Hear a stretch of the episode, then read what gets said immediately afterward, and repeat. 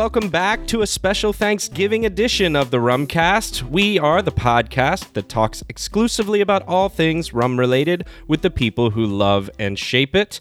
And when, of course, I say we, I'm referring to myself and none other than Will Hoekenga. Will, how's it going over there? How's Thanksgiving for you? Gobble gobble, John. Uh, I'm doing I'm doing just fine. We're, we're gonna we're gonna get to our interview in just a second with with Johann Jobello, uh, who is the product manager for Transcontinental Rum Line, U.S. market coordinator for La Maison and Velier. Great interview, great guy, and also I think when when I say uh, you know product manager, brand manager, people mm-hmm. get the idea that like the the job is just marketing or something like that, which is right. which is not the case at all. Like Johann is the guy who is sourcing rum that you drink in those lovely little transcontinental rum line bottles. Right. The colorful labels, the ships, um, which we talk a lot about with him. So we're going to get yeah, to his, that. His involvement is not superficial, you would say, right? Exactly, it's, and that's that's yeah. not to say that people in marketing roles have superficial jobs. Sure, that's not what I'm saying at all. Uh, I'm just saying he's hands on. We we get into the weeds with rum and everything. It's a great yeah. conversation. I'm excited to uh, to get into it, but. Before we get into that, we're recording this the night before Thanksgiving. You'll probably be listening to it uh, maybe on your drive home from Thanksgiving as uh, you sort of transition out of your post Thanksgiving food stupor for our American audiences, um, international audiences. Apologies in advance for the Thanksgiving talk, but I feel like being thankful is something we all can relate That's to. That's universal. Yeah. Yes. So one thing yeah. we wanted to open the episode with was just sort of like a rum related Thanksgiving as we look back and reflect. I feel like we're getting into that sort of ref- you know uh, yes. contemplative part of the year. Mm. You know, fall has arrived, the leaves are changing, Thanksgiving the holidays Le- are right around changing? the corner. What does um, that look like? Uh, that's Gosh. right. Yeah, you're in Miami. Um, yeah, I don't. I don't know what. I guess you don't really have fall. It gets like five degrees cooler, maybe, and that's fall. Yeah, it's it's like the coldest it is ever during the year now, and it's like 65 degrees here. Wow. Yeah. um, well, anyway, it's it's a time to uh, to yeah to to, to reflect, to look yeah. look look a little bit behind before you look forward. Take stock of the year.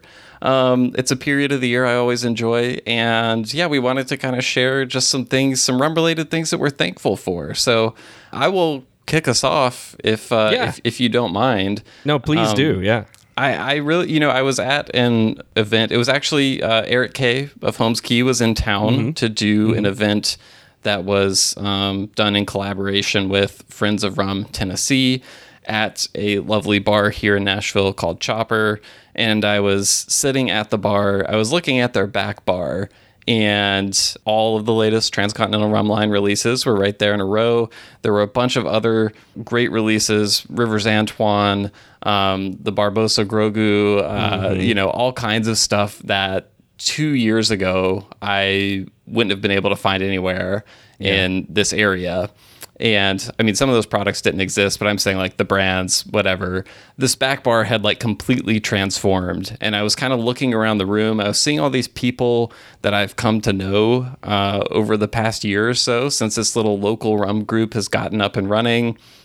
And I really did just feel like a sense of, of gratitude toward mm. everyone mm. who has been involved in making that happen. So people like uh, Alex Perkins locally, who was really kind of like one of the driving forces behind Friends of Rum. Uh, mm-hmm. Uh, Adrian Stoner was a big help in, in getting getting it up and running.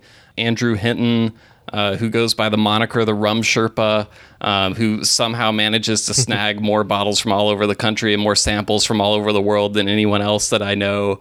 And uh, yeah, I, I, I, should have started naming names because I'm going to leave out some important people. But like, there's just been so much effort put into building this little you know local rum group and it's really yeah. it's also translated into like there's literally more great rum in this area than there ever has been before. And more importantly, just like rum people coming together and spending time with one another. It's it's been really cool and getting to know some of those people and doing some of those those happy hours at, at Chopper. Also a shout out mm-hmm. to, to Chopper and just local bars everywhere because you know the past couple of years were so difficult for them. Yep. Nick Thaxton over at Chopper is fantastic. Max the bartender, all the bartenders at Chopper are great. Max is usually there for all, all of our little events and just just having that that communal space to like come together and yeah, it was just a great moment and I think that has been the best rum related thing to me all year. I mean, as as much as I love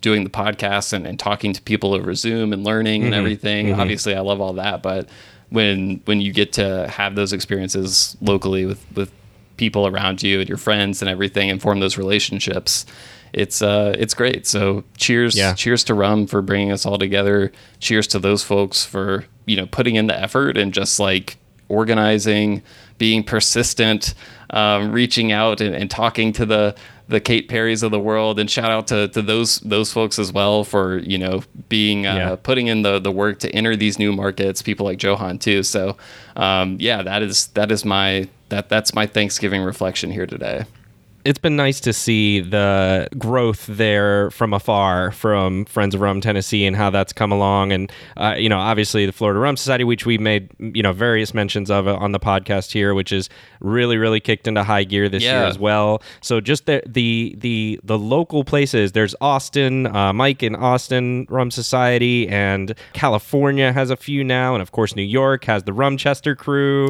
Uh, there's, There's so also many there's the we could give- Carolina yeah. Rum Society. Yes, Um, yeah. Mi- Mike Richmond, Mike Unruh, yeah. who's involved with them, was actually at Chopper the last time I was there, and I, I got Yep. to meet him. And um, yeah, it's it's uh it's it's it's it's a grassroots movement of rum societies across the U.S. right now, and it's really cool to see.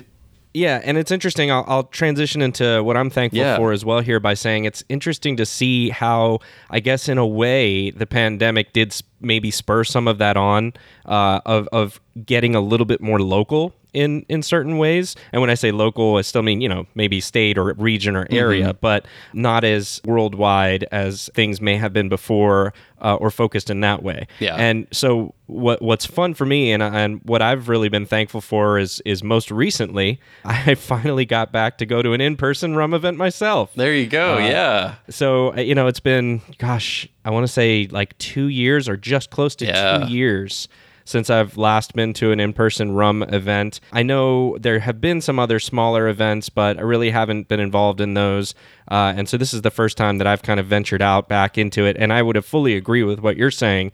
Is it's great to talk to people and to talk to you. Actually, Will, very thankful for that as well. Yeah. Uh, and talk about rum all the time. But there's something special about getting together with people in person, enjoying company over rum, and talking about rum in that forum that is just fun to do. So the the event that I went to was the uh, Miami Rum Renaissance Festival. It's here in Miami in Coral Gables, Yep. actually. So it's like a stone's throw from my house, and uh, that's pretty awesome. Is it is it still at that same building it was at last time, the Coral Gables Yes. Women's Society?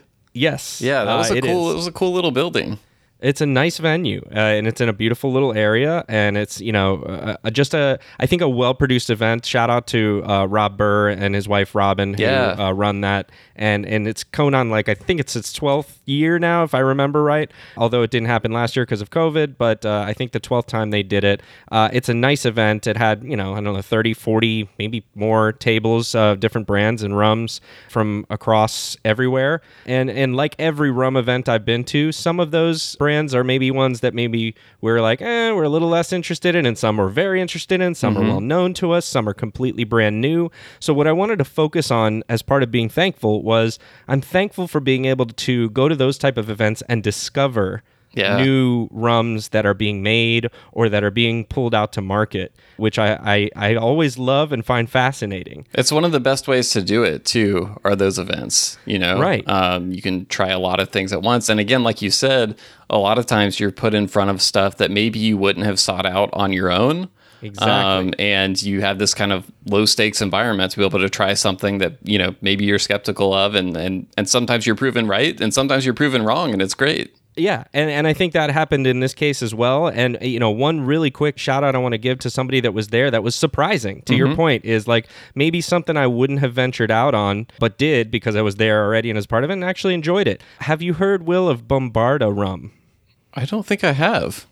So this is a, a multi-country sourced blend. Okay. Uh, That is sourced. It's from actually a local guy here in Miami. All right. Uh, which I found out only after the fact. But uh, Bombarda rum is something that I, I'm going to be honest with you. I probably would have passed it up on the shelf. Why is that? Um, it's couched in the whole rum pirate type of folklore ma- marketing thing. Okay. Uh, in fact, the bottle, although um, I'm going to tell you, I, I, I do appreciate what the bottle looks like, but the bottle looks like a cannon.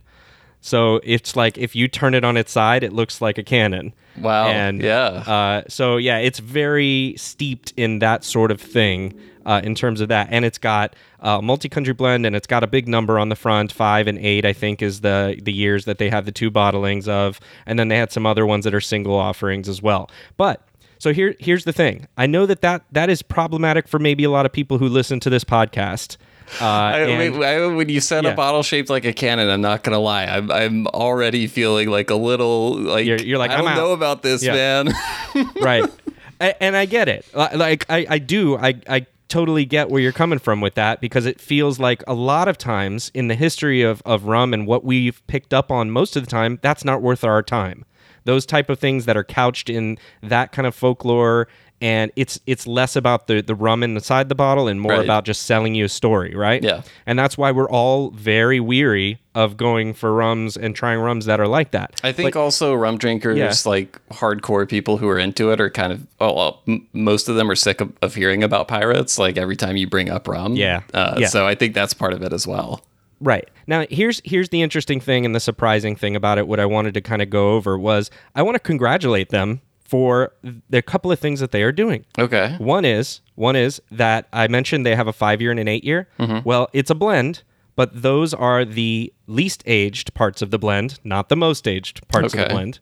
So they're sticking to it's a you know the minimum 5 years or the minimum 8 years of the blend. There's no sugar added to it. Okay. There's no coloring added to it. Well, I, I, again, you have to, you know, I'm taking them on on face value here. Sure. Of course, I, I haven't done any hydrometer tests or anything like that, but they're very big on also saying that it's part of their mission, if you will, as well. No, non-chill filtered and at 43% instead of what we usually see with that type of rum being 40%. Always appreciate So- the 43.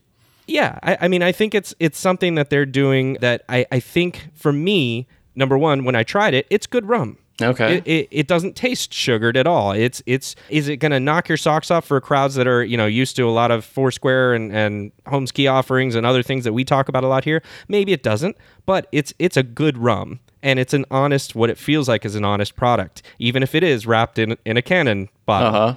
Well, Um, I think any any product that gives people that sort of honest introduction to rum is always going to to score a few points for me. So I do appreciate that exactly where I was it. going. I, I was I was going to say exactly the same thing. When I walked out of, out of that table, what I'm thinking is, you know, this is going to lead some people to the right place. Right.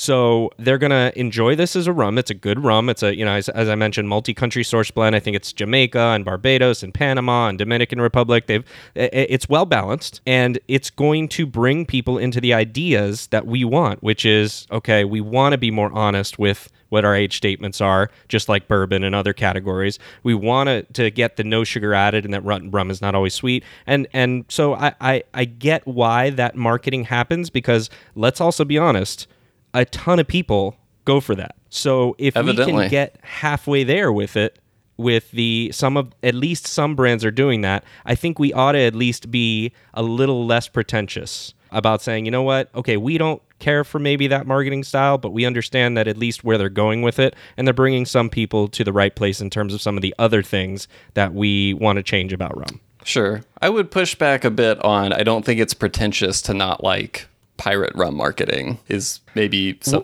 you know, yeah, the one well, part that I would disagree with. Okay, I, and what I would say, and, and to to kind of I think you can be pretentious about it, but I Yep. just think being like, man, I'm sick of, you know, pirate imagery and rum. I don't think that Right. in itself is pretentious. Right. What I was kind of going for more of pretentious is, oh, that has to be not good Okay.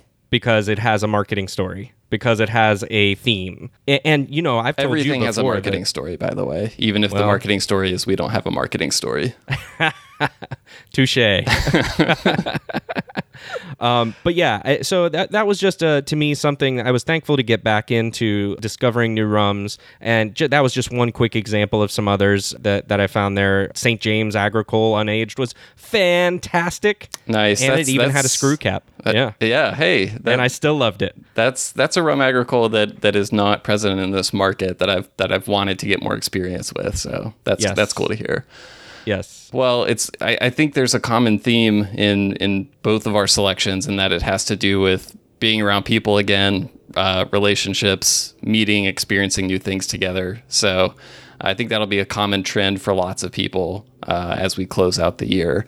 But Yeah. with that in mind, should we move along into our transcontinental rum line extravaganza interview? We absolutely should. It's a great one, and I'm I'm happy uh, to to have people listen to it. It was a great conversation. You mentioned already, Johann's an awesome guy, and it was a fun conversation to have with him. And I, I really really enjoy how involved he is in the entire process of things, which is evident. Yeah, and and for me, like, uh, well, first of all, you're gonna get the chance to hear about a few of the upcoming releases that Yeah. haven't been announced yet, um, to my knowledge, at least. Uh, he he gave us a little behind the scenes tour of some of the new labels that haven't even hit the TTB yet, so that was very fun. And it was also like for me, it was really fun to just kind of pick someone's brain who like is in that position of sourcing rum from all over the world and deciding like what do we want to do next? What do people want right now? What's interesting? Uh, how can we give people something different? And how does the process work? You know sourcing from distilleries versus sourcing from bulk rum suppliers and stuff like that. So really fun interview and i'm excited for people to hear it. So uh, let's let's get over to it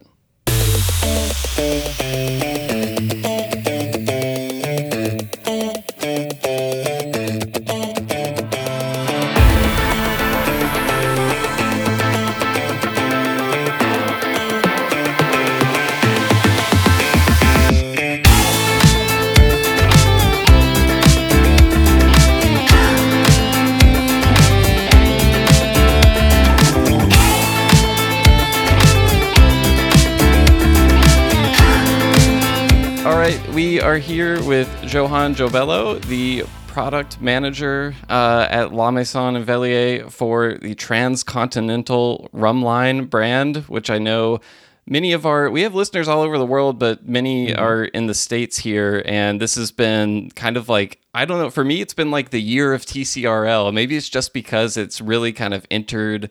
I'm in, I'm in Nashville, Tennessee, and so it was like Velier products just started getting here within the last year or so, and it's just been so exciting to see more of the you know bright, colorful TCRL boxes everywhere I go. So I feel like it's really spreading a lot through the states, and uh, it's an exciting time to talk about it. And uh, it, we're we're on a Sunday right now. We, we took some coordinating to to find time to talk together, and I know you're taking some time out of your weekend to talk to us. So Johann, in your honor. I'm doing something I don't normally do at nine in the morning here in Nashville, but that is actually sipping on a little bit of the Australia 2013, Nice. which was one of my favorite releases from the past year. Um, so we'll talk about that more, I'm sure. But uh, thanks for being here and uh, cheers. I'm sure it's been a really busy past year for you. Yes. Uh, so hello guys. Uh, hello Will. Hello John. Thank you for, for welcoming me.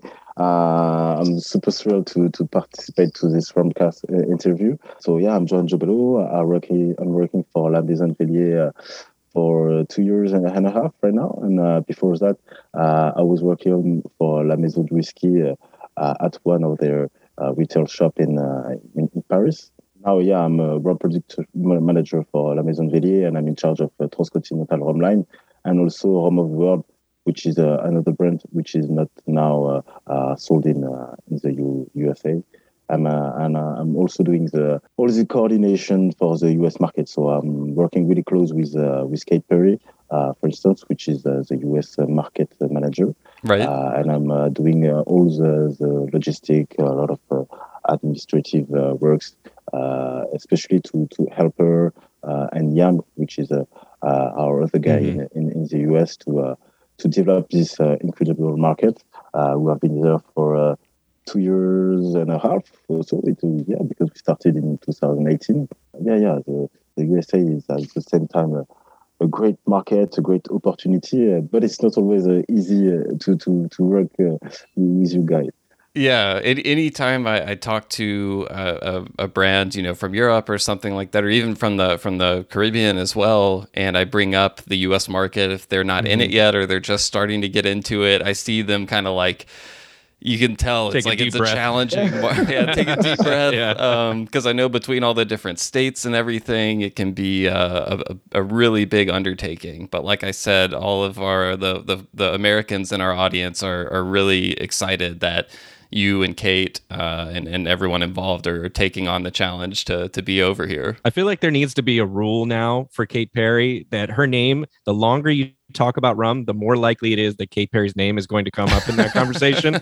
you know that rule that there, there has to be a rule there because Right, it's kind of like- all over the place. It's kind of like the six degrees of Kevin Bacon thing, but it's some There you sort of like Kate Six Perry. degrees of Kate Perry. There you yeah, go. Yeah. I actually we ended up getting introduced Johann because Kate was coming through Nashville and we had Kate on the show over a year ago, but she was coming through Nashville and was meeting up with um, the distributor here and, and I came out to the bar and got to meet her in person for the first time. And I was saying, you know, we, we want to more we want to interview some more people from the whole kind of Velier universe. There's so many different uh, different interesting people and companies and stuff. And so she started sending out all the introductions, and we got connected.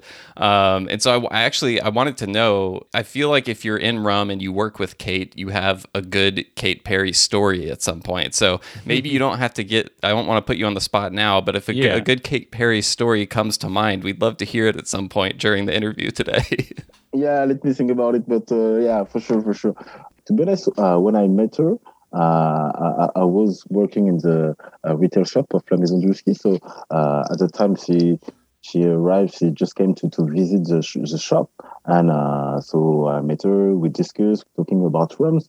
But uh, none of us, we, we had the idea at the time that we would finish by working together. So uh, it was a, a nice uh, meeting uh, between uh, us. And uh, so I'm really happy and really proud now to to be uh, her colleague because yeah, she's so so passionate. Uh, every time uh, we we have a meeting, of course we, we speak about uh, uh, work, you know, and uh, all our mission, but. It's always uh, expand to, to general distribution about rum. I mean, she, she's so passionate. It's always a, a pleasure to, uh, to to speak with her, and uh, uh, she's doing such a, a great job with Jan in, in the US. I mean, there are only uh, two people, and uh, for, the, the whole market, Right. and, uh, yeah, we, we can tell that for uh, two years and a, and a half, uh, La Maison and Velier has been growing. Uh, United States, and uh, it, it is uh, especially because of uh, their work. yeah. Big up to uh, to Kate and Jan. But before we get into TCRL and everything, and I also want to talk about the time you spent working at La Maison du Whisky. People in the audience might not know that you grew up, as I understand, kind of tr- uh, going back and forth between Martinique and France. I think uh, you mentioned in another interview that your family lives in Martinique. And uh, so I, I'd love to hear just about growing up in a place that's so known for rum and in particular a unique type of rum. When, when I imagine it in my mind and based on conversation, I haven't been there yet. I'd love to go someday, but uh, anytime I talk to someone about it, rum seems kind of like an omnipresent thing there. Um, I'm curious for you, what what are kind of your early memories of of rum from growing up in a place like Martinique? To, to be honest, uh, rum uh, has always been present in my life. I, I'm not. Uh, it's not to say that I've been drinking rum since uh, I'm a baby. Not the case. Um, For uh, sure, yeah. yeah, it's definitely part of our culture, of our heritage. Uh, my mom is from Martinique and my dad is from Guadeloupe. So Hmm. I have, you know, both sides of the French uh, West Indies island. And uh, yeah, in the West Indies, it's an integral part of our heritage. I wasn't necessarily aware of it uh, when I was younger because my, my journey hasn't been far from linear, uh, I would say. So I grew up yeah between France and Martinique, but when I I had to go to Martinique, it was because uh, yeah I wanted to to spend some some time over there. My whole family is living there now. My my mom now she's retired. Uh, she she came back to Martinique uh, five years ago. So yeah, I have a, a strong uh, I have strong link, links with with Martinique and and with Guadeloupe. But when I returned uh, to live in Martinique in 2016, when I just finished my uh, business school uh, uh, studies, the idea of working in the spirits uh, industry gradually emerged, I would say. Hmm. At the beginning, uh, if I just wanted to know, uh, I was just uh, taking the car and driving uh, by the island and uh, going to distillery, to distillery, to distillery because I was just passionate. I was, those, those were like museum for, for me. Uh, I would Mhm. go there just by myself, uh, visiting the distillery, talk with the people, try some stuff with uh, moderation, of course. because mm-hmm. I was uh, driving. But yeah, I mean, I didn't feel uh, in the first time that I really wanted to, to work. To, to, to my mind, it, it was just normal. I right. just liked rum, and uh, and when I was uh, doing my, my studies, uh, my business school studies, I, I, was bringing back some rum from uh, from my my holidays, and to let my friends uh, discover some uh, agricole rum because in fact, for what we were drinking in France was like, you know, the traditional rums with no taste uh, that you just mix with some uh, juice and uh, just to, mm-hmm. to, to, party, you know. And when I, I, let my friends try them. They were like, "Oh, this is unbelievable! I never tried this." And uh, right. uh, I started, you know, to tell them about the history, about uh, the production, and I was like, okay, in fact, I'm super passionate about uh, of doing this. In fact, uh, maybe maybe I want to work in in this field. So uh, as I was saying, when I came back in 2016, when, when uh, I finished my study, I was just visiting the distillery, and I felt I felt like I, I wanted to, to work in, in, in the rum. I, I didn't know what to do. I just knew that I wanted to work in in rum. Yeah, I had no experience in spirits, and finally in early 2018. I started at, at La Maison du Whisky as a spirits vendor in uh, one of their two uh, Parisian uh, retail shops. And one year and three months later, I joined the La Maison Velier global team. And uh, I had the opportunity, you know, to, to, to become deeper involved in, in the production management. If four years ago you would told me that I would work for La Maison Velier and uh, doing some rum sourcing, some uh, product development, I would have not believed it. Trust me. Yeah, I, I, had no idea that uh, this would come true. Uh, and I, I believe that I knew rum because I was like, okay, I'm from Martinique and Guadeloupe. Of course, I, I know rum. Uh, agricole rum, this is the best. This is the only rum that uh, uh, exists. And uh, don't tell me about the other rum because the sex. Yeah. And okay, then I discovered the Jamaican rum, the Clairin, uh, the Grog. have so, so many different rum, especially because I was working uh, at this uh, retail shop and you know, we, you know, we, we, we have a bar upstairs for, for the, the clients, the customers and uh, with a lot of open bottles so you can try them uh, all day long uh, you can uh, smell them you can you can taste them and this is why uh, i just even more fall in love with, with rum. I mean, I, I still do love agricultural rums, but now I just know that there is so much more, and uh, yeah. that yeah. behind the, the world rum, there is such a great diversity, and uh, this is why I like to, to work at La Maison and Velier, and especially uh, on a brand like uh, Transcontinental Rum Line, because my main goal now is you know to to be able to to offer to to to our customers the whole diversity that you can find in, in the rum uh, right. It's kind of like you have an opportunity where you you started, like you said. I, I love the idea that in Martinique, it's like rum is just kind of kind of a part of life there. It's it's an accepted thing, and then you go back to France and you're having to introduce people to this idea of good rum. And so it sounds like you found that platform to do that in in the shop La Maison du Whisky at a bigger level. And then through that experience, now you're getting to share that with the world through the transcontinental rum line, right? And and and through La Maison Velier. So before we get too far along with it, I, I, do think most people listening to this podcast will know about the transcontinental rum line already. But for those that might be less familiar with it as well, can you talk a little bit more about that transcontinental yes. rum line and how that got started? And, and also, a- after you talk about its inception, how, how has it evolved since then? So Transcontinental, Transcontinental Rum Line, excuse me, was created in 2016. At the time, it was for the 60th uh, anniversary of, uh, of La Maison de. So far, La, La, La Maison du Whisky, they, they didn't have any rum brand, uh, independent rum brand. They already have uh, some whiskey uh, independent bottling, such as uh, Artist, Artist Collective. Artist is coming in the US by the end of the year but I mean, oh, it's cool. a different topic. Yeah. It's whiskey, but yeah, you're gonna get some some uh, artists in the cask uh, within a, a, few months. And so they, they didn't have any uh, rum brand. At the time, um, La Maison du Whisky and Velier, they were already uh, they, they, already had some relationships, and uh, I guess that yeah, maybe Luca uh, advised uh, Thierry on it, and so they decided to to create the transcontinental rum line. But from the beginning, uh, the idea was not to to uh, to do something uh, similar to uh, the Velier Velier's rum. For instance, the transcontinental rum line will include both tropical and continental age rum. Mm-hmm. When uh, the Velier stuff, they are always uh, 100% uh, tropical uh, aged. Aged at origin, um, yeah. So the idea uh, was, yeah, from the beginning to to to have uh, within the same range different style of rum to really uh, be able to uh, to show to the people the great diversity you, you can find in, in, in the rum industry.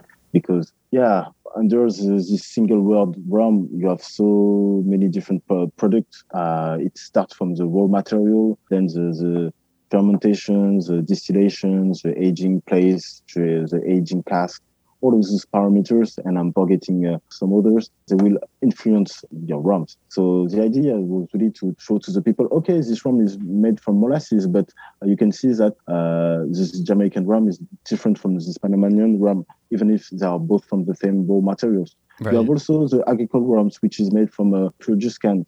So, okay, it's again a different type of rum. So yeah, regarding this range, uh, it starts from the sourcing. Now uh, I'm happy I can work with distillery or brokers, uh, but the idea is always to, to, to find the high quality rums from all the regions uh, and produce also uh, in accordance with our value. Uh, so for instance, no sugar added, no coloring, right. and, and full transparency. Um, the labels that can sometimes be sometimes too, too difficult to, to read that's why we, we, we tried for the next prediction to, to simplify it, but we are displaying as much as information that we, we can. So yeah. yeah, how many years in tropical aging, how many years in continental, continental aging. For the single cask, we are even giving the ester rate, the sugar rate, the type of cask used. And this is my philosophy, and I'm uh, I totally agree with this. I want to be as much as transparent with with the customer because uh, when I drink a rum, I want to know where does it come from, yeah, uh, right. how uh, it has, has, been produced. So so this is my my my conception of the of rum. That's why. Uh, yeah. Uh, we, we, are giving all this information. Johann, my, my favorite thing about the the TCRL line really is that the aging on the bottle. Well, you mentioned the full transparency of everything, which is fantastic, and uh, I think that's that's really commendable for us in in the rum hobby. We we want to see more of that, and we love that you're leading with it. But specifically, something that I've seen that I haven't seen much else at all is that you're putting. You mentioned the continental and tropical aging on the labels itself, and it's very clear and present. And I love that I get to see that information and kind of go through and explore knowing that when I when I taste the rum. So I wanted to ask if you can talk a little bit more about that idea specifically about how not only that being on the label but what the continental and tropical aging is doing and how you're exploring yeah. that. Why is that important to you all? Yeah, the, the thing is uh, maybe the rum is a single spirit uh, that you can age in different kind of place. In fact, when you speak about whiskey, uh, a, a, Scotch whiskey is always mm-hmm. aged uh, in Scotland, uh, nowhere else. Uh, mm-hmm. But it's not the case with with rum, and uh, many rums are aged in Europe, for instance, so far away from their distillation place. So just to, to sum up, tropical aging and continental aging are so different and they are really going to affect uh, differently the, the taste, the, the color, uh, in the general uh, aspect of your rum. So by tropical aging, we mean aging a rum uh, in the tropical place. Tropical place means it's hot, mm-hmm. it's humid, so your your share, so the percentage of evaporation each year going to be around 8 to 10 percent which mm-hmm. is quite uh, a lot by year uh, imagine after uh, five years every year you have yeah. 8% that evaporates so you mm-hmm. have almost nothing left in the cask so yeah, it's a big difference. Uh, I think it's, yeah. it's, I think it's really important to to, to say to the people uh, also maybe to, to understand maybe why, why uh, this rum has this price or this price because yep. of course uh, the, the production uh, is really affected by by this angel share. So tropical aging, hot, humid, high angel share, and also we oftenly say that the rum's gonna age, well, yeah, three or four times quicker compared to a continental aging. So your rum is going to evolve much more. What's yeah. the value of the continental aging then? And, and, talk a little bit more about that. Yeah, let's. Continental aging uh, at the opposite means so uh, lower temperatures and uh, not so much humidity. When it depends, it can be dry or more humid, but mm-hmm. in any case, it's going to be less humid compared to a, a tropical weather. Uh, but the continental aging is, I mean, when we speak like this, people can think that continental aging is not good, but it's not. It's definitely not the case. Continental, continental aging uh, uh, has also its advantages. uh, because yeah, your angel shares is lower. In fact, uh, you're gonna lose less alcohol or less Mhm. water uh, from the cask each year, and your uh, spirit's gonna age uh, slowly. So uh, it's gonna extract less from the wood. So this way you can you can control the, the aging uh, easily. So this is why I think that to have both tropical aging and continental aging is uh, is a good thing. Uh, my idea is always to to have at least two or three years of tropical aging for rum because I think that the first years are the most important for the aging because this is uh, when the, the rum will I would say uh, get its uh, get its structure. But then moving the cast to a continental aging place is a good thing because you can uh, let them age uh, much more but slowly and so this way you have a, a good balance after Mm. so Yeah, for me, they re- they really just bring out different characteristics in the rum. So I don't know if you remember um, La Maison & Velier. We, we did a, a project two years ago. The SVM I saw unit. that. Yeah, it was like a it was the same distillate aged, Exactly. 100% tropical and 100% continental. I Aw, didn't get a chance to try that. I want to try um, that so bad. I remember seeing So, the pictures yeah, of it, it. It, was a great uh, joint project with uh, with Scheer, which is a famous broker located uh, in, in the Netherlands. So the idea for this French uh, for, was to yeah to, to bottle the same liquid from, from the same distillery, same Yeah. vintage, uh, one uh, 100% uh, tropical age, and the second one uh, 100% continental age. So just uh, when you looked at the spirits, one was so dark and the other one Yeah. was so clear.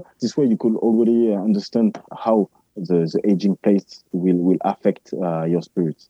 And in Hmm. terms of taste, I mean, just to give you a, a general, uh, uh, my general uh, feeling about this, uh, not to be not to not to be too specific. The, the tropical one was, you know, of course, more woody with uh, more spices, Mhm. uh, maybe a bit more harsh. When the, the continental one was, uh, you know, quite light and, and floral. So, and if and if it was from the same distillery, from the same raw material, so uh, yeah, it was really a great uh, experience. So that's why I like to have both tropical and continental aging, and uh, I think uh, Right. this is also a way for the transcontinental rum line to be unique uh, compared Right. to. It's kind of its thing. it allows it allows you to kind of to exercise some sort of creative um, input into whatever you release because you're deciding you know how to age it in Europe and you know what variables you want to introduce and things like that. But you know, sometimes we can also. Uh, most of our products they are uh, both tropical and continental age. But if I have a rum uh, fully tropical age that I like for the range, I will bottle it uh, within the transcontinental rum line. I don't care. I did it this year for Barbados. Nice. Uh, we will do it also for uh, Panama. Uh, and at the opposite, I have also uh, bottled in the past full continental age uh, rum for the, the transcontinental rum line. I mean, if we can bottle uh, both tropical and continental, we can do also 100% tropical or 100% Yeah. continental. We are also free to to, Right. to do it, and the idea is always to you know to uh, to to present the the best rum we can to our customers. Right. You're not bound by the idea of having to do both continental and tropical aging within the line, which is great. Yeah. I wanted to mention also something that is also striking to me about the TCRO line, which is the bottles. And so it's very bright coloration. It really does stand out. And it features the the large ships on all of the bottles as well. And so that that when I was looking at that, it came something came to mind for me that I wanted to kind of ask you about. I don't know if this is relevant or not. So I'm going to preface this heavily by saying I have no idea if this is something that is even worth uh, thinking Yeah, about or if you've done it. But so uh, there's in bourbon, there's a bourbon called Jefferson's Bourbon, and they produce a product called Aged at Sea, where they claim that the barrel is being shipped there, and they keep it on a on a ship, and it has a measurable effect on the flavor of the end product. And I know bourbon drinkers that swear by it, and that they say, "Oh my god, it makes such a difference." Has there been any experimentation with how long the rum stays on a ship itself? And whether that affects the end product to any meaningful degree? No, no. I mean, Plain old no, Uh, John. no. You're you're wrong. I'm, no, I mean, I, I, I know that many uh, different brands uh, did this experiment in the past. They call it uh, dynamic uh, aging. Because the liquid is uh, basically the like waves, uh, yeah, sloshing. like sloshing around. yeah. I mean, uh, I can't say if, if uh, it has a, a real uh, effect uh, on your rums. To be honest, uh, I, I, don't know. I, I, think it's also nice for for, uh, for marketing. right, it's a good marketing story. Yep. Yeah, it's a good marketing story for, for sure to be honest, I, I, I, don't know. I mean, uh, in that case, I mean, uh, you, you sh- they should age entirely uh, the the rum on, right. on, on, the boat. You know, uh, well, like uh, yeah, five years just... dynamic aging and uh, right, right. we could see different. You know that some now they are even putting some cask or, or bottles in the water like uh, like uh, 50 meter under the under the I've, sea. I've heard about that. Yeah.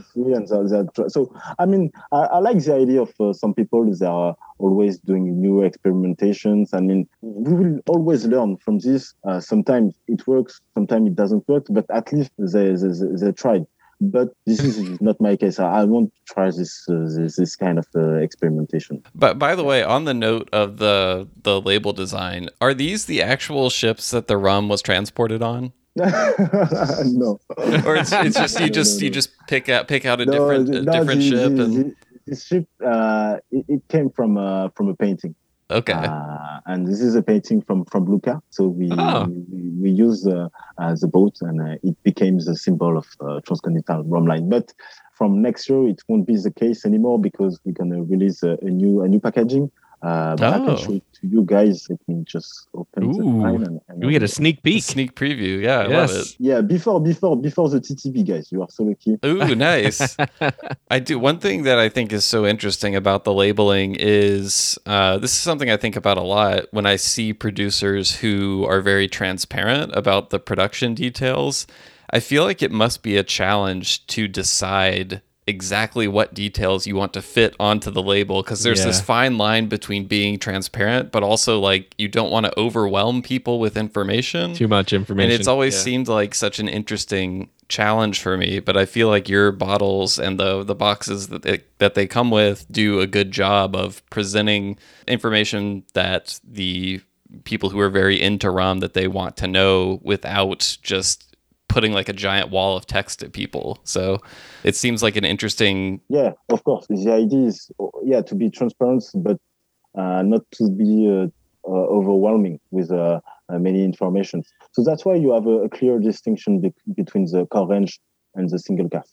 The single cask are much more technical. Uh, You're putting ester and, counts you know, and things like that. bottle at cask strength, so in any case, it's not for rum for, for beginners. Our idea is also yeah to, to, to we could reduce sometimes the rum huh, because sometimes they are a bottle at 65 ABV or even more. But uh, the idea is in fact to let the people play by themselves with, with the rum. So uh, you can do your reduction directly, in fact, by yourself by uh, adding a few drops to, mm-hmm. to your rums. So you can play with it. You can try it at uh, 60, 55, 40, 49.2 uh, as you wish. This, is a clear di- distinction. So uh, I think you should be able to share your screen now. By the way. Yes. Yes, I can do.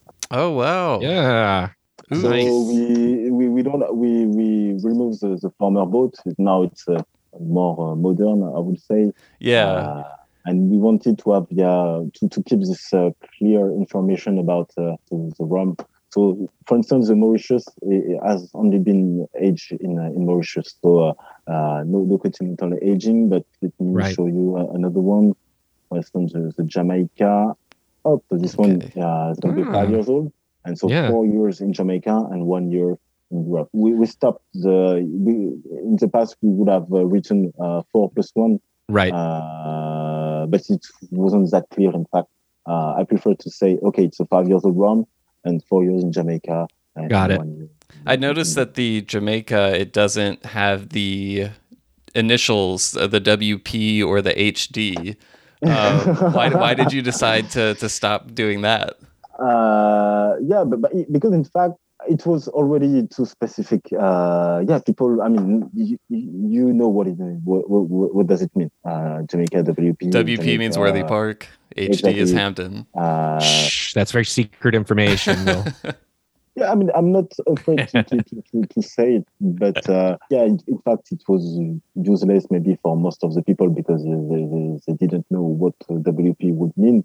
Mm. And uh, we couldn't uh, explain it uh, on the on the back label. This way, yeah, we're gonna keep have a, a Jamaican rum uh, within this line, and uh, I guess that uh, uh, we would be free also uh, in terms of sourcing. So this one it could be yeah from uh, Park, uh, Hampden, or something from a, a different uh, Jamaican distillery in the future.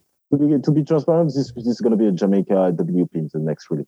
But, Okay. uh, just removes the WP. So basically, what you're saying is, in the past, if it had WP on the label, that's something on the label that is not self-explanatory. Like you kind of have to already know what that stands for in in order to understand it. So that's that's interesting. So this is kind of a, a more elegant solution. Yeah, Um, this way we're gonna so within this range uh, we have for now uh, three uh, continuous uh, SKUs. So the Jamaica, the Panama, and the Australia. So uh, Right. they will uh, remain uh, in the future. So you're gonna always find in the core range a Jamaican one, a Panamanian, Panamanian one. Sorry, I have some difficulties with with this one, and uh, an Australian one. So I told you we're gonna add uh, Mauritius uh, Mhm. this year, and Nice. uh, and also ooh, there's uh, more. Mm. Yeah, the idea also is to, to, to, to produce more for the United States because uh, you guys you are such a, such a big country. Uh, Thank uh, I you, thank to, you, uh, thank you. to, to, Yes. to please everyone, uh, I, I have to produce more. So I mean, it's a good news uh, for me. I'm Yes. not complaining. so yeah, this one, uh, this uh, next year you, you're gonna have uh, four uh, SKUs within the the core range, and I can even uh, show you one more thing. So we have another Barbados as well, a six-year-old, five Yes. years in So Barbados, is- one so year in this is- Europe. This is a s- a, second time. Yes, we are we are Mhm. getting a, a Barbados from the for the, the core range. And uh, okay, last last exclusivity. So this is a single cap. Ooh, another Ah. Belize. And this is the single cask, like you said. So the, the label looks different. You can definitely tell a difference. Exactly. Between- Uh, for the for the single cask, uh, each label uh, they have their own boat. So uh, uh, each label is unique. Got it. So we are working with uh, a designer in France, and uh, he's uh, editing all the, uh, he's drawing all the boats for us, and uh, yeah, he has a you know a big book of boats, and so he can uh, draw uh, every time uh, uh, a new one. So this is gonna be uh, one of the US exclusive uh, single cask for Hmm. uh, the, the Excellent. And there there have been some great longer aged Belize Yeah. rums coming to the US over over the past couple of years and I feel like it's it's something that people are really looking forward to. So that is cool to see. Um one one thing that I wanted to ask because you talked about transcontinental one of the hallmarks of it is kind of showcasing the diversity of rum and um, putting out rum that was distilled at so many different places across the world. Um, you know, I think the, the past years kind of line up. You had Panama, Australia, you had Jamaica, Fiji, Trinidad. So outside the Caribbean, different parts of the Caribbean, different styles, different traditions of rum. I, I'm curious knowing how do you decide what you're going to do next? Do you start, like, for example, you just showed Mauritius as one. Did you start by saying we should do something from Mauritius? Or is it just kind of a process of constantly trying different things from around the world? And when something jumps out at you, then you jump on it? What, what does kind of the walk me Uh, through the evolution is- of a release? This is exactly the, the last thing you said. In fact, uh, I'm doing rum sourcing uh, the whole year, so uh, I'm always looking for uh, new new new casks, new new rums, new producers, new suppliers, and with uh, I, I- I'm tr- I, I'm trying to to, to have not uh, preconceived ideas. Is it uh, English? hmm Preconceived notions. Yeah. Okay, thank you. Yeah. Like you don't want to get stuck on saying I'm doing something from this place. Yeah. Yeah. So I I have some continu- continuous projects such as the Jamaica, the Australia, and the, and the, and the Panama. Uh-huh. Uh, so, but I know that I can source them quite easily directly from a, a distillery or from a from a broker. And uh, after this, I'm just open to any opportunities. Uh, for the Mauritius, uh, I started to, to speak with this distillery. They sent me uh, some samples. Okay, I tried them with my team, and we're like, okay, guys, this is nice, this is good. Let's buy it. And uh, hmm yeah, from the beginning, I knew more or less that it will be for the transcontinental uh, rum line core range. But uh, in the future, I will still, uh, I will continue to work with this distillery and see if we can do uh, maybe some single cask in the future. What I- I can tell you is now I'm in discussion with uh, uh, Asian distillery. Uh, so uh, Mm. uh, yeah, we, we might have in the future uh, Asian rum. Uh, Maybe Thailand or Japan or somewhere like that. We're fishing. somewhere else. Somewhere else. somewhere else. Yes, uh, That helps. That helps. just, just we can keep, narrow it down. Keep, just keep trying. um, I, I just want to to diversify uh, our stock and uh, with yeah no no preconceived notion. And if the rum is good and uh, and we think that we we can work on it and, and do something, yeah, we, we we just buy it. So you mentioned in there working directly with distilleries. You also mentioned brokers. I think in a past interview, you've you've been transparent about you know you guys sometimes uh, buy buy things from E&A Scheer, Main Rum, places like that. So, it, are the products that are currently on the market? Is it a pretty good mix of things that you have purchased directly from a distillery and things you have purchased from those third party you know bulk rum suppliers? I would say that from the start of this range, uh, most of the rum they were sourced directly from a broker because I mean it was uh, easier to do because uh, I mean scarce. In fact, to my mind, this is such a great company. I mean uh, they have built uh, relationships with the distillery from uh, uh, all around the world. Oh, They yeah. are able to to to to offer you so different type of rums of origin. So I mean, I really don't have a a, a bad uh, perception about feeling about brokers. In fact we we do need them, and I'm- just not talking about myself and uh, La Maison Velier. I'm talking about the the rum industry in general. They have a, a, a great role uh, within uh, the, this industry. Uh, so yeah, at, in the beginning, most of the rum they were directly sourced from uh, from brokers, and uh, since I, I took over the, the rum sourcing, so I would say uh, yeah, almost uh, two years ago now. Mhm. Uh, I really trying. I'm really trying to to to, to work uh, directly with with distillery. It sometimes it can be more difficult because you know uh, depending where they are uh, located, Right. uh, it can be quite difficult to you know to to to to purchase the rum and then to uh, to ship it to our warehouse in, in France. Uh, but it's it's a good difficulties. I mean, uh, uh, if I can buy directly from the distillery, I can have a close relationship with them, and sometimes mm, I, uh, maybe in the future we will be able to to develop specific rum for for our range. Uh, Right. So we, we can work on the, the type of distillation, maybe on the, on the type of fermentation. I mean, uh, it takes times, you know, to, to build this relationship, but uh, he, had, he, he has to, to start at one point, and uh, now, yeah, I can buy directly my my rum from this Mauritius uh, distillery. I'm super happy, and uh, uh, I can say that the, the producer is quite happy too because by bottling this rum within my range, you're gonna get access to the US market, and Right. sometimes uh, those are those are smaller brands can be difficult for them to enter a new market, and to my mind, this is a, a, a win-win between them and me because I have access to a new rum and they have access to a, to a new market.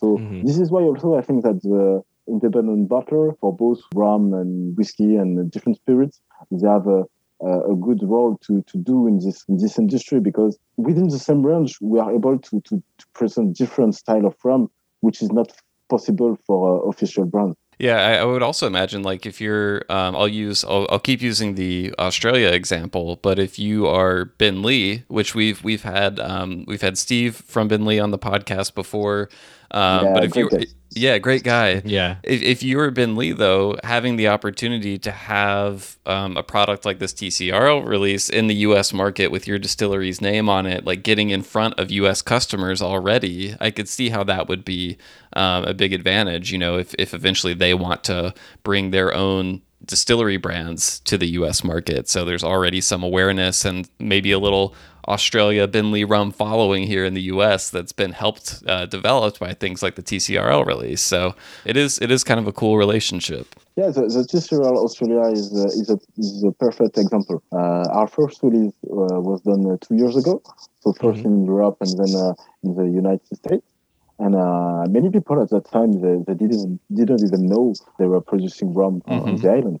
Uh, and Beenleigh is the old, oldest operating uh, distillery in, uh, in Australia. I mean, it's really part of the rum story, in fact. Yeah, Uh, Yeah. it's been around for And, a uh, long time. yeah, yeah, yeah. And I mean, not so many people knew about it.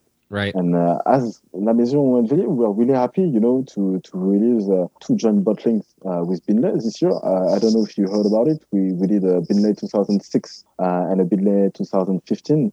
Uh, yes. But unfortunately, I, I saw those releases. Saw recently. Yeah. yeah. In Europe, uh, not not yet in, in, the US, and they, had great success so far. And I do believe that the the TCRL Australia bottlings helped us to, to build this relationship with the distillery. I'm hoping that yeah, it will also help Beenleigh and, uh, and their brands in the, in the future because yeah, Steve Magarey and his whole team they are doing such a great uh, work, and I'm really happy that people now know about uh, uh Australian rums.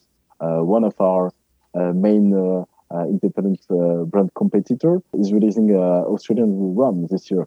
So I mean, trendsetters. I, I said you got you guys are trendsetters. I mean, to, to my mind, this is a, a great success that to uh-huh. see that we have yeah. more and more Australian rum uh, in, in, in, on the market. Yeah. Uh, same with the Fijian, right. uh, with, with, the rum from Fiji. I mean, is uh, this, this, is to my mind one of my best discovery the last two years. Rum from Fiji, is the Fiji rum. I mean, it's a bit like the Jamaican it's rum. Amazing. it's pretty rum, fantastic. Yeah. Yeah. They have, they have their, their own style And they are doing such a great job. I mean, I was astonished by the uh, the Fijian rum, and uh, I was so happy to, to, to have them within the TCRL uh, rum line. I still have some cask beside uh, in our warehouse but yeah, I will uh, maybe keep them a, a, little bit more before releasing them because uh, it's started to be uh, quite difficult uh, to, to to get some uh, some Fijian rum now. But yeah. Maybe in the future they will they will produce more. But yeah, Johann, I want to kind of shift gears a little bit. So we're talking about bringing things into the U.S. market that are had not been there previously, which we're very thankful for. But there's another angle to this of what you're doing with this line that I think is really important and interesting for us as rum hobbyists as well, which is that you're bringing in rums from Central America and other places typically associated with Spanish colonies that usually have added additives or added sugar to them in other bottlings and and uh, other lines that are available. But as you mentioned, TCRL never has any additives. So what you're you're able to do is you're bringing in these rums like say from Panama that don't have any additives that allow us to experience those distillates without that which I think is a huge thing because we really just don't get enough opportunity with that here in the US market. I, I don't know if it's elsewhere the same, but I was curious in, in thinking about that. First of all, thank you for doing that because I think that's that's really awesome and I love it. Um, but when you talk to like those producers and those distilleries um, from those places about the TCR line, what it's doing, what it's about. Is that a point of discussion with them early on in talking about, look, we're not doing anything to this, we're not adding anything? Does that ever come up, or how does that go? Yeah, yeah, for sure. I mean, uh, every time I speak directly with uh, with a distillery uh, in order to, to, purchase rum, I will always uh, introduce my, the, the, two brands uh, I'm in charge of, Transcontinental Rum Line and Home of the Rum. And I'm always saying, okay, guys, these are values. Yeah, no added, no adulteration, no added sugar, no no coloring. I mean, we just want to bottle your rum uh, just at itself and uh, and present it to, to the people so you can have the right ideas, uh, the right idea about your your your, your rum and, and your production. Uh, let me show you. I, I show you uh, the front label of the release, right. but let me show you the back label quite simple, but you know, we are giving the sugar rate, the ester rate. Okay, there is uh, 0.9 uh, gram of uh, sugar by uh, by liters, but we didn't add it to the rum. It's, this is just the the sugar within the cask. In fact, right? Uh, and, Wood uh, sugars or whatever that is, or basically well, explain that to me. So, how does that happen that you have the 0.8 grams per liter there with no additives? Because, uh, for instance, this, this rum was aged uh, in a bourbon cask. So, a bourbon cask also, uh, a cask is done. You know, you you're gonna burn inside uh, the the cask, and so you you you have in fact some sugar remaining in in, in the wood, and uh, this is uh, which also gonna give you this vanilla taste by mm-hmm. burning the the, the wood. And also, when you you age uh, some bourbon in it before, I'm not saying that there is uh, sugar uh, in the bourbon, but at one point there is some sugar that's gonna be stuck in the in the wood.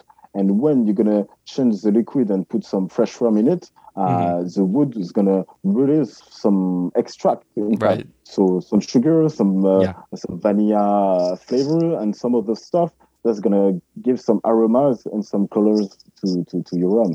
So by uh, giving this number, we just want to say, okay, guys, there is there might be some some Residual. sugar in this mm-hmm. rum, but uh, it doesn't come from us. and this is normal, in fact, uh, to have uh, just a little bit of sugar because it's Right. due to the aging. In fact, Right. we won't put this information on the core range, for, for instance, because it's already too technical. But I think that on the single cask range, we can disclose this information so uh, people, so both uh, professionals and customers, can understand that yeah, you can have some rum within your sugar, but naturally, you don't need to to add some uh, some other sugar in it. Uh, I don't know if you, you know about this from this year in in Europe when a rum has more than 20, 20, gram right? of yeah sugar by uh, by liter, it's no longer a rum. It's a spirit a spirit drinks Right. made with rum. And uh, I think this yeah. is it was so important to to have this law so It's people huge, can yeah. Can understand. Okay, rum doesn't have to doesn't need to have sugar in it. You can add it, but this way maybe it's not uh, rum. It's more a liqueur or. Uh. Right. or, or cream or so some stuff different. Yeah, I really, uh, it, it was a, a great news to, to have this uh, this law uh, passing this year in, in, in Europe. Do you remember what the what, was there a limit on that before? Like was it previously at 40 or something like that and they lowered it No, or is there this was- the there first time they've put a limit on it? This is this is the first time. Okay. That's a big deal. Yeah. Yeah, yeah. Yeah, it's it's interesting talking about this label you're showing us. It says 0.8 grams per liter sugar, which you were saying is kind of sugars that come through naturally during the aging process. It's a very, very tiny amount, but I know there there are lots of rum enthusiast websites out there that have done their own little hydrometer readings and mm-hmm. put up, you know, the grams per liter amount of additives that are in the rum. And there's always a little note on many of those websites that say like if it's in the zero to five grams per liter range, it's probably just kind like naturally occurring stuff, which is exactly what you were talking about there. Um, it's interesting looking at this label. The one type of information that might be interesting for people to know from some distilleries that I don't see on here is the mark the the rum is, or if it's a blend of marks, like say from uh, like a distillery like Worthy Park, for example, they have the Worthy Park Light mark, they have the Wor- Worthy Park Medium. Did you ever consider adding which rum mark is in the bottle, or is that something that is just maybe too technical, or is it information you might not always have? I think it's yeah, I think it's maybe too technical. Maybe in the future, uh, I would add the column, uh, the the steel. So if it's a column steel, pot steel, single wooden spot steel, for Or instance, if it's Mhm, from uh. Guyana or. But I think that um, the mark uh, first it's uh, mostly for the Jamaican and Guianan rum. And uh, we have already uh, a brand for this, uh, which is Habitation Velier, which Right. is even more uh, technical. And uh, so I think this is the right range to, to disclose all this information. Uh, I wanted to, to disclose some technical details for the Transcontinental Rum Line single cask. But uh, if you want to, to be much more technical, we have yeah the Habitation Velier range. We have the uh, National uh, Rum of Jamaica Mhm. range also. Mhm. Uh, Yep. I, don't know if you uh, you see the Vale Royal 2006, Cambridge 2005, uh, etc., uh, which uh, disclose the marks and the ester rate, Right. the unchecked shares also. Yeah, Transcontinental is not as technical as Habitation Velier and uh, the brands. So uh, yeah, I don't want to disclose too too, too many information.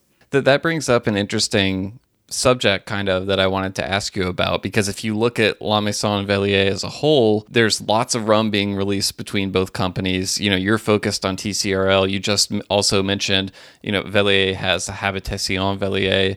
Uh, they they have National Rums of Jamaica. So and and you mentioned how those cover rum in a different way, maybe from how you're doing it at TCRL. And I was interested, do you do you coordinate at all between these various brands to make sure you don't have too much overlap in terms of the type of rum you're releasing, or is each brand kind of free to do its own thing? Uh, yes, of course, there's also some coordination, but in fact, all the Habitation Velier bottlings, for instance, the National Rum of Jamaica, those are quite uh, limited bottling. You- Yeah. You don't have so Yep. many uh, bottles produced. When the, the for the, the, the core range, the transcontinental core range, I'm going to produce, uh, uh, yeah, around uh, 3,000 bottles for uh, the Jamaica, Australia, Panama, which is not so much, in fact, for the US market. So Mhm. I really want to to, uh, to expand expand the growth uh, in in the next year. But just in terms of figures, they are so different. So yeah, the Velier, enfin, the Velier's product, they are yeah only limited edition. Uh, the same for Habitation Velier, Caroni, uh, yeah, national rum of Jamaica, etc. So uh, this way, there is never some overlap or stuff like this because it's not even the same public. Right. You're kind of you're each kind of have your unique specialization and, and, viewpoint of what you're doing for that particular brand in different markets, different exactly. different batch sizes, things like that. So, but the, the, the idea in, in, the future is also you know to coordinate our, ourselves in terms of uh, rum sourcing because uh, you know Luca Luca he has. Uh, great uh, relationships with uh, so many distilleries in the mm-hmm. world so yeah I, I hope that in the future we'll be able to, to work uh, together. But I mean, now I'm still a you you know a rookie, so I have to to evolve by myself and to to build my network uh, just by myself. Of course, now uh, nobody knows uh, Johann Jobello. But They're going to, though. Yeah, They're going to. maybe in the next uh, few years they, they, will know me. But I mean, I don't want to be famous. This is not what I wanted, uh, to, to, to, say. But you say like, you're an introvert, like you said. So yeah, yeah, yeah. But I just you know want to, to be known in the rum industry as a, a guy who is producing uh, good rums, and this will be a, a great victory for me. Right. Yeah. It's also it sounds like a good reason for you to to to start visiting as many of these distilleries in person as possible, right? Mm, exactly. And, speaking of travel, actually, uh, Johann, I was going to mention that I, I am uh, traveling to Paris in March or I should say, you know, God willing, and and the Rona doesn't rise, uh, I will be traveling to Paris in March. So I, I wanted to ask you, since uh, you know that scene over there, and I know we already talked about La Maison du Whisky as a, a, primary location, but I was hoping to hear more about the rum scene in France and, and a little bit about where I should go, what we should do in France, and also uh, will. Yeah, I, I, I, also wanted to shout out. We got uh, an email from a listener named Scott yes. who is who has a trip to Paris planned as well, and he reached out and he said, you know, I know about La Maison du Whisky, but are there any other places as a rum lover I need to be sure to check out while I'm there. And I said, Scott, I've never been to France before, but I am going to go to the people who know about this, and I'm going to get recommendations from them. So, uh, Johann Jobello, we, would love to, person. yeah, we'd love to get your rum recommendations for Paris. If, if you're coming in uh, in March, uh, I, I, would love to, to welcome you and uh, oh. and uh, to, uh, to to to bring you some uh, some good place in Paris. So yeah, we can we could uh, go by uh, La Maison Whisky retail shop when when where, where I, I, used to work because they really have a great rum selection. But uh, of course, we we, we, we, we have some uh, rum uh, specialized bar uh, bars in, in, Paris, such as Bar 1802. They have a great selection, great rum selection.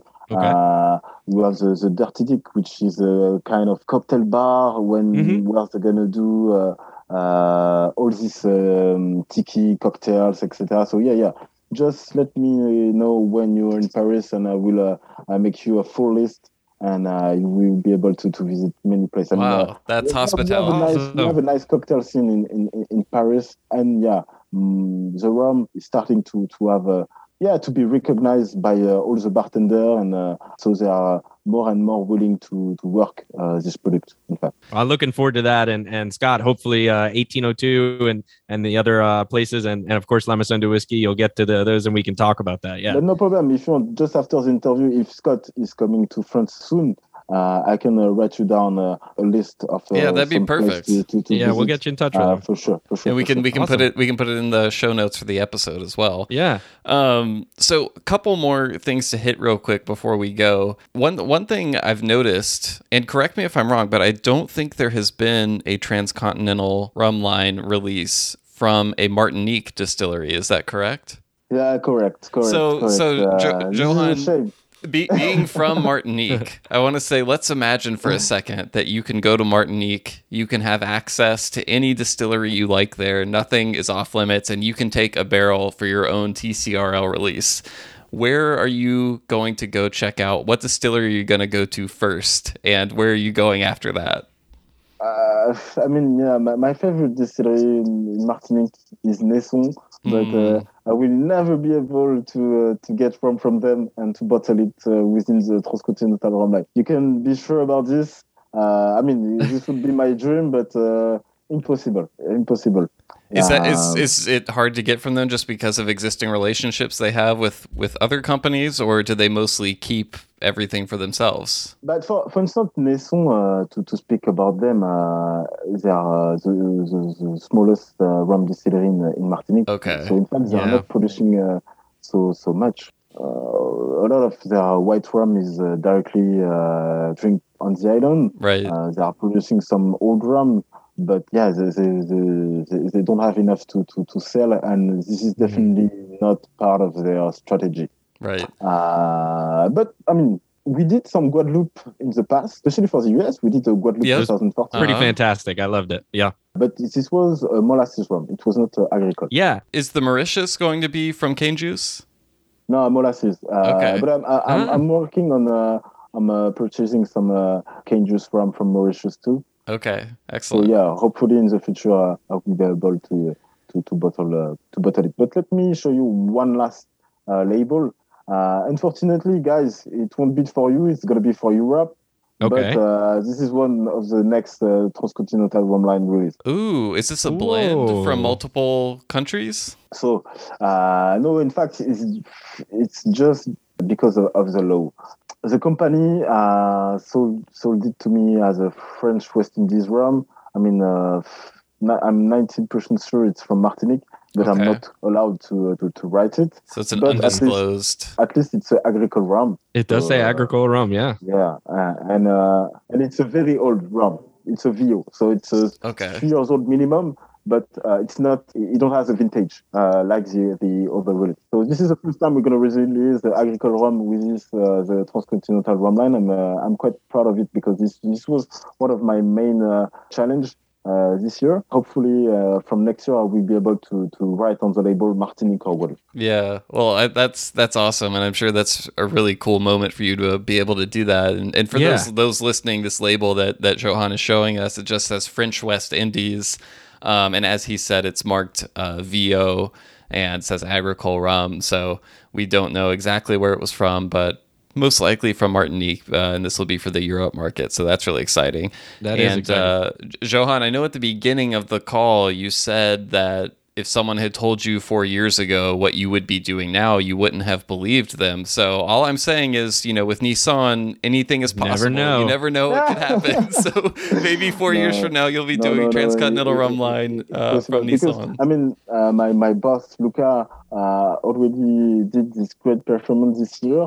Uh, he managed to bottle uh, three different rum from Neisson uh, within the the Velier uh, bottle. Yeah. Okay. Uh, so this is already uh, amazing, and you know, Luca is always uh, trying some new uh, experimentation. So these bottlings, so these three bottlings, they are so the same rum, uh, same age, but three different warehouses. So the the the idea uh, was uh, a bit like the SVM range to show how just the, the aging place, and they are all in Martinique, but just different warehouse. Oh, So very cool. more humid, one is more dry, etc. And just to show to the people how just the aging place uh, within the main place, uh, the, the same country, can uh, affect the taste of uh, of your rum.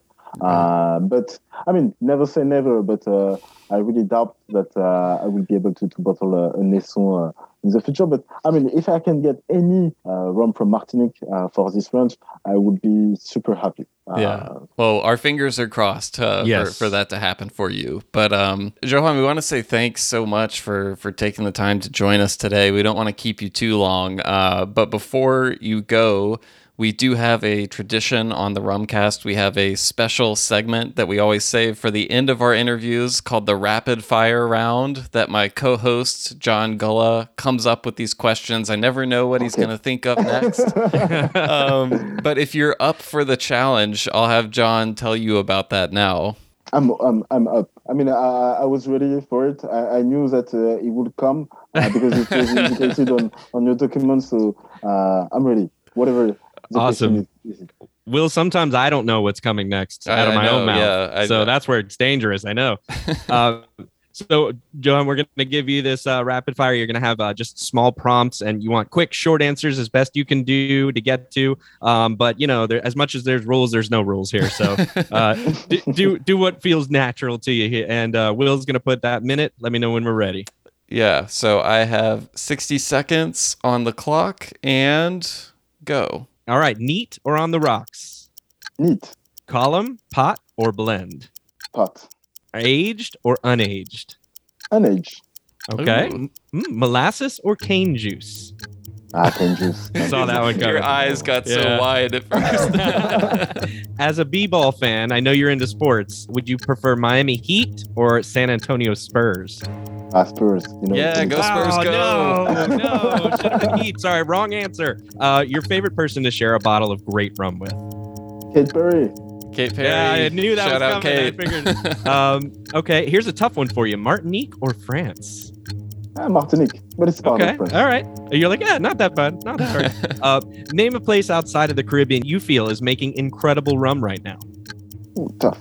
Uh, stumped ya. Fiji. Fiji, right? Good That's answer. right. All right. Countries within Europe, I've noticed recently, have a burgeoning rum distillation scene now. I've seen it happening. Might we ever see an intracontinental rum line, maybe? Something made within Europe and traveling, maybe by trains? Why not?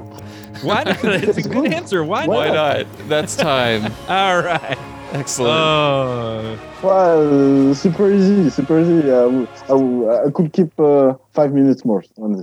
oh wow. We'll Jo- have to get Johann, you you, you you earned some points with me for for choosing the Spurs. I don't know if you can see it on my wall behind me, but that's actually that's Tim Duncan back there on my wall. So oh yeah, I'm a big know, Spurs yeah, fan.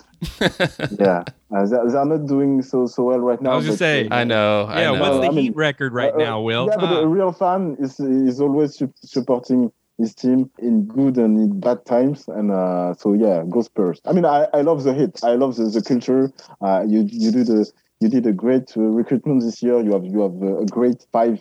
Uh, but yeah, go Spurs. Yeah, exactly. a man after my own heart. Well, thanks again, Johann, Yes, so much thanks, for, Johann. for hanging out fun. with us. Thanks, guys. I mean, uh, I didn't uh, see the the, the, the, the time uh, going on. Uh, it was it was a great talk with you. Uh, I didn't feel like it was an interview. oh, good. yeah. Uh, um, you know, even if uh, it's not my, my mother tongue, so uh, sorry for uh, the, the, the mistakes uh, I, I, I've You, you done, made uh, you made no uh, mistakes. No, you're good. Your English, English is great. But as Yeah. I, I hope I as was uh, I hope I was uh, understandable uh, Yeah. at, uh, uh, a little bit for, for your your listener. You definitely And, were. uh, You no, should no, hear it- my it French. Johann.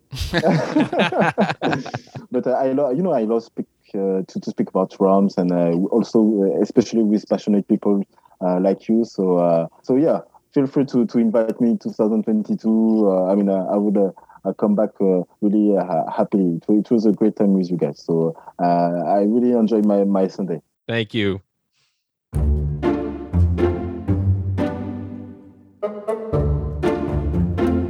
All right, everyone. Thanks so much for listening to another episode of the Rumcast. Uh, if you want to learn more about Transcontinental Rumline uh, and, and what they're up to, we've got some links in the show notes. I'm also uh, going to try to put some links in the show notes to some of those places in Paris that, that Johann mentioned. So check those out on your next overseas trip. And we hope we, we really do hope that uh, if you're in the States, that you have a happy Thanksgiving weekend, that you get to spend some time with family and relax a little bit. And uh, and yeah, wherever you are in the world, we hope you take some time to to just reflect and and uh, think about the, the things to be grateful for. It's always a good exercise. But uh, but John, in the meantime, between now and our next episode, uh, where can they find us online? How can people interact with us? How can they share what they are thankful for from a rum perspective? Yeah, I was going to say, you know, one more thing that I'm thankful for is all of the people that uh, are writing in and commenting and talking to us about uh, the stuff that they enjoy with rum or that they find interesting and uh, things that they want us to talk about more. So uh, you can do that over on our social media accounts. Uh, it's at the Rumcast on Instagram or Facebook or Twitter now. You can also find us on YouTube, or if you just want to use the old fashioned email, you can do that too at host at rumcast.com. So That's my uh, favorite. a- any of those ways that you want to get in touch with us, uh, you want to tell us what you're thankful for in rum, you want to tell us uh, what, what we should be talking about next, give us a shout out, and we love to hear it and let us know what you think of the podcast as well. So thank you all so much again for listening, and thank you all for taking this rum journey with us. We're thankful for you. Yeah. All right. Until next time, we'll see you.